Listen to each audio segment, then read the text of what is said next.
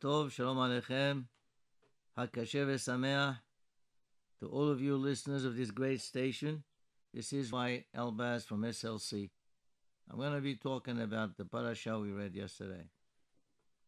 Now, in the last few weeks, we've been reading about the the construction of the uh, Mishkan. That was the first center of worship that we ever had in the desert. And now, okay, now, okay, the, the place is built, so we have to use it. The main use of the Mishkan is for the Korbanot, to bring the offerings to Hashem. Whether it's public offerings, Korbanot Sibur, or Korbanot Yahid, private offerings. What's the whole idea about the Korbanot? Well, there are two shitot. There are two thoughts about it. And both of them are from two great sages, Sephardic sages. The Rambam, Alav Shalom, he says, says the Bnei Israel at the time, being that they were among pagans, people that worshipped uh, animals. Uh, and Egyptians, for example, they worshipped uh, the lamb, Taleh. others that were uh, worshipping the ox, the goat. So the Rambam says Hashem instructed the Bnei Israel to take exactly from those three kinds, shor or keves or ez. From those kinds, bring them as sacrifices to Hakadosh Baruch Hu. What to show that they absolutely have absolutely no power, even to save themselves. How much so they can't possibly help anybody else. So when the Bnei Israel will see that these that the that the Egyptians or other goyim consider gods, they're taking them and they're sacrificing them. That will remove the Yisra of Avodah Zarah from them. That's one way of removing the Yisra for Avodah Zarah. The Rambam, this, this, this is the Shita of the Rambam. The Ramban says, in Nachmanides, says all sacrifice really is about teshubah.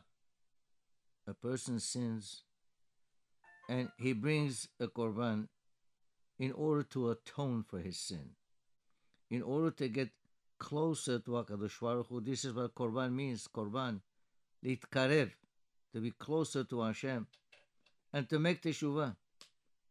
And this is only obviously if a person uh, sins bishogeg inadvertently. Uh, in other words, if a person has been mezid, it's different. Uh, that that that uh, in his punishment. But in this case, if it's bishogeg, uh, but still, even bishogeg, it still stains the neshama. What does that mean? Okay, of, course he didn't do it on purpose. But if the person was careful enough, it wouldn't happen. Think for a minute, uh, you're using a mixer, and there is some kind of a blade on the bottom of the mixer, and inadvertently you push your little finger in there and it cuts a piece of the finger. Obviously, you didn't intend to. You don't want to cut a piece of your finger. But the end result is, well, something bad was done to your finger. So, same thing here with the neshama. The neshama has a stain on it. The fact that it was done, even though it was not done intentionally, but something was done, there's a stain. To remove the stain, you bring the korban. This is the two uh, uh, schools of thought about the korban. But Akadosh Baruch Hu is not looking just at how big the korban that you bring. Someone may bring an ox, another one can bring a, a smaller animal, or birds, or doves, or flower. The main thing is how the person feels about coming back to Hashem. Akadosh Baruch Hu looks at the heart. He doesn't look just at the amount of money that a person spends. You know the, the story of uh, Agrippa, a king. Agrippa was a king from the from the, uh, descendants of Hordus. Hordus uh, was a Rasha, but Agrippa was more or less uh, a decent king, and he used to bring a lot of korbanot. And one time, he went. Uh, he told the uh, the Bet HaMikdash, he went there, told him, listen, on this and this day, I am bringing I am bringing a lot of korbanot. Don't take anybody else. No one else. Only me. Okay. So that fine, but that day came, and then sometime in the middle of the day, uh, a poor man came, and he wanted a coin. He said to him, "Listen, I want to bring two doves." He says, "I'm sorry, I can't do it because the king, you know, is uh, the place is exclusive today for the king." So he was, he tried to appeal to him. Look, every day I go to the field. I catch four doves. Two of them I bring to the Beit HaMikdash, and the other two I eat. That was my panasa. So I bring when I bring to the Beit HaMikdash the next day, Hakadosh Baruch Hu helps me, and I find more. Please let me let, let me bring this korban of the dove. Well, so he had a little pity on him. He said, "Okay, fine," and he brought them in. That same evening, there was they had a dream. Agrippa the king had a dream, and they told him from Shemaim that those two doves of that poor man meant more than the thousand olot, the thousand korbanot that the king was bringing, because the poor man brought them from his heart. So you know, we all know the story of Shaul HaMelech. Shaul HaMelech was told specifically by Shemuel Navi, instruction from HaKadosh Baruch Hu, go uh, finish the Amalek. He went, he fought the war, he tried to finish all of them, but but he didn't finish all of them because he left the king. And not only that, he also left all the uh, nice, uh, healthy, good, you know, good animals, fat animals. He brought them in also with him. And when Shemuel faced him, he said to him, What happened? So Shaul says, Oh, I, I, I fulfilled the commandment of Hashem. What do you mean? What's all these animals that I hear? All this noise I hear from the animals? He says, Oh, I just, uh, you know, metavat son, this is the the better ones that I, I wanna I wanna give as korban to Hakadosh Baruch Hu. And Shemuel and Navi told him, Hafez Hashem be'olot uzbahim. HaKadosh Baruch Hu is not interested in olot uzbahim.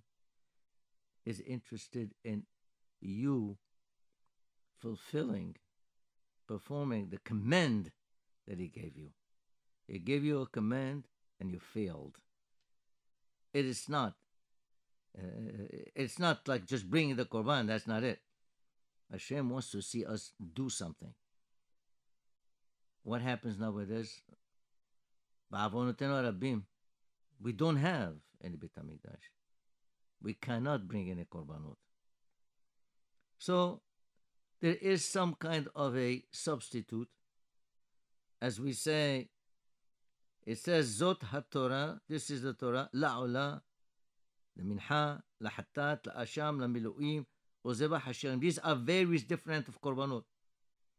And the Midrash says, if a person is mit'asik be'olah, if you go ahead and learn the Torah Ta'olah, all the halachot and all the uh, things that, that pertain to the olah, ke'ilu hikriv olah. It's as if he brought a korban olah. And the same thing for the others. Very interesting. Very interesting. Why? Because, hey, we never see anything like this. Can you say, you know what? Instead of me putting out on tefillin, I'm going to go and take Shulchan Aruch. I'm going to learn all the halachot tefillin. That's it. I'm going to learn halachot tefillin instead of putting on tefillin. Nonsense. Or, you know what? Instead of sitting in a sukkah, I'm going to take, I'm going to learn halachot sukkah. Or Gemara sukkah. Doesn't make any sense. You have to do the mitzvah. But Baruch Hashem, in here, they gave us a leeway out. Why? Because the ma'ala, the the the uh, the madrega, the level of reward from a korban, is very special. Very special. And let me tell you how special it is. I give you a little example from the midrash. Well, this is the Zohar. The Zohar says, Ezohi mahloket she'enah leshiv shamayim. Okay? Which mahloket, meaning argument, difference, and, and, and like a, a fight between two people, between two camps, that is not leshim shamayim. And it says, mahloket korach ve'adato. We know that. Mahloket of Korah, he was fighting against Moshe Rabbeinu. Then he says, Ezohi mahloket shehi leshem shamayim. Where is the mahloket argument that is leshem shamayim?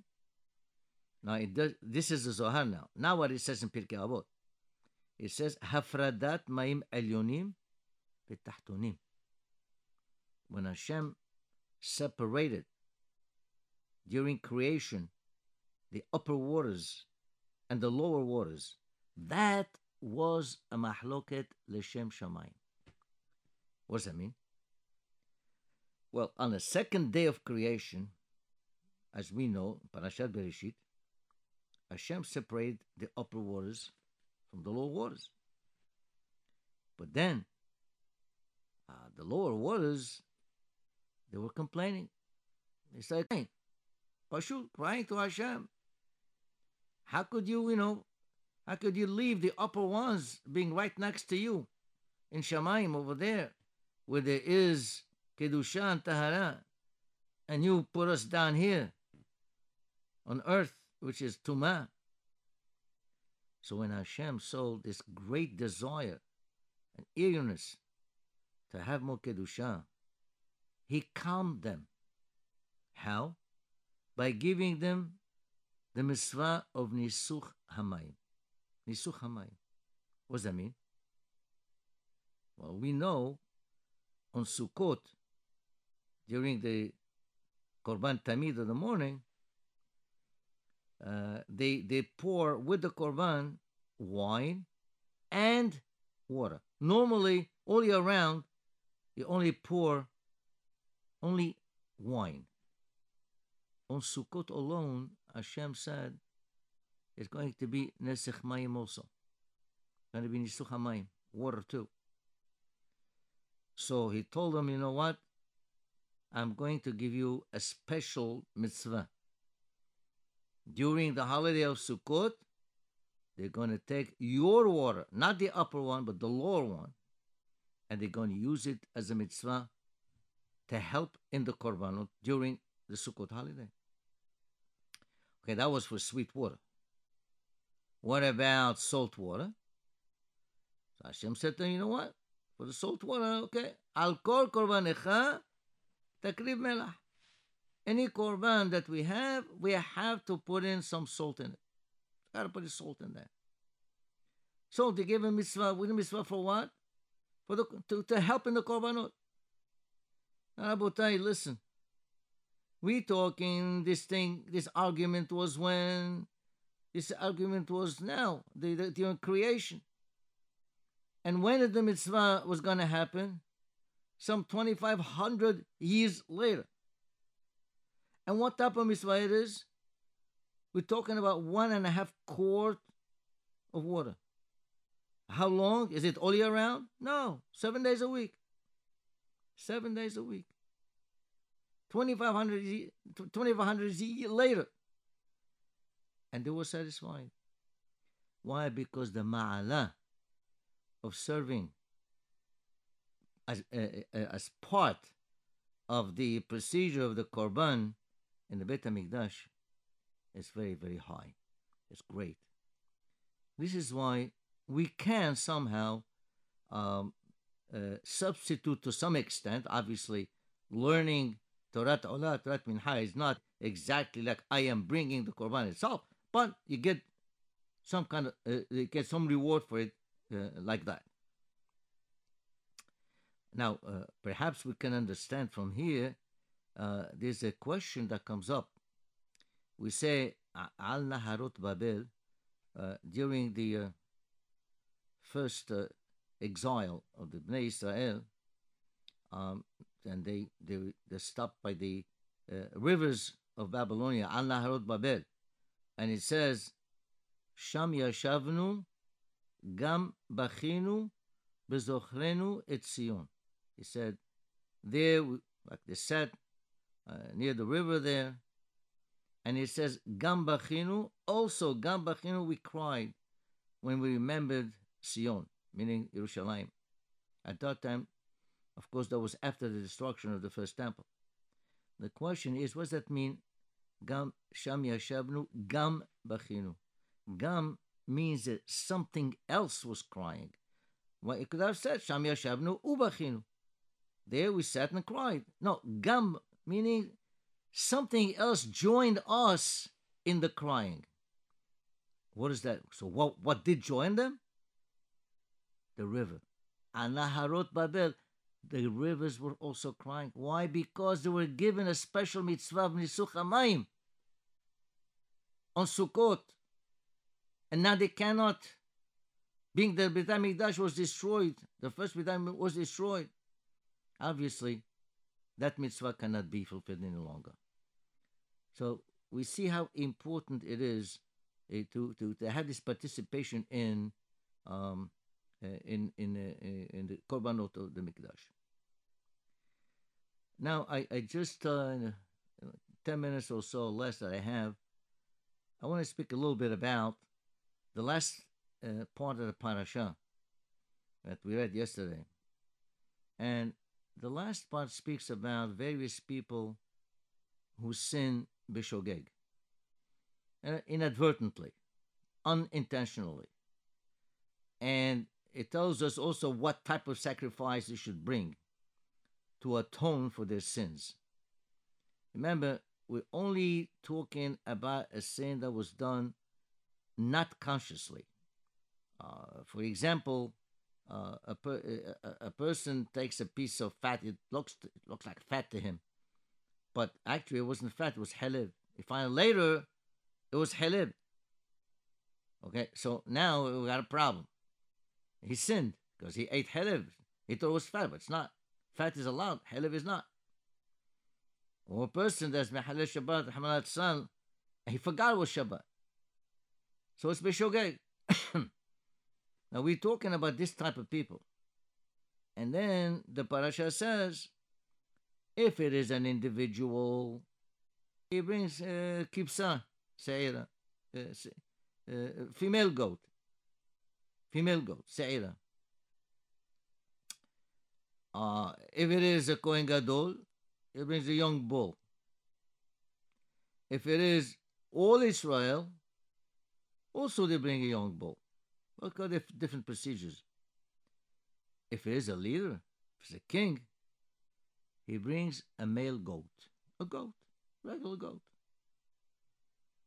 But the, the question is the following when you look at all of them, except for the king, it says if, if an individual, for example, sins, or if the majority of the Bnei Israel uh, uh, uh, uh, sin, or if the Kohen Gadol sins, but when it comes to the king, it says, Asher Nasi Yeheta.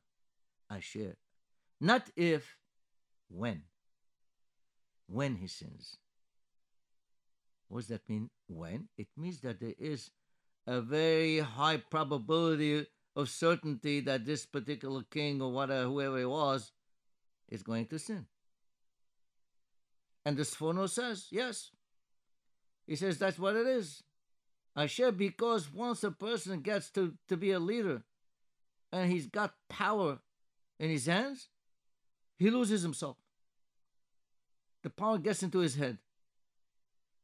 And he does any, you know, he does anything he wants. And most probably he will sin. Well, I, am not talking about Meshugane dictators. That's not what I'm talking about. I'm not talking about the kinds of Saddam Hussein or, or, or Stalin or Hitler, Even people in the Western world, unfortunately, the, the Western world, once they get into power, they start doing all kinds of hanky panky.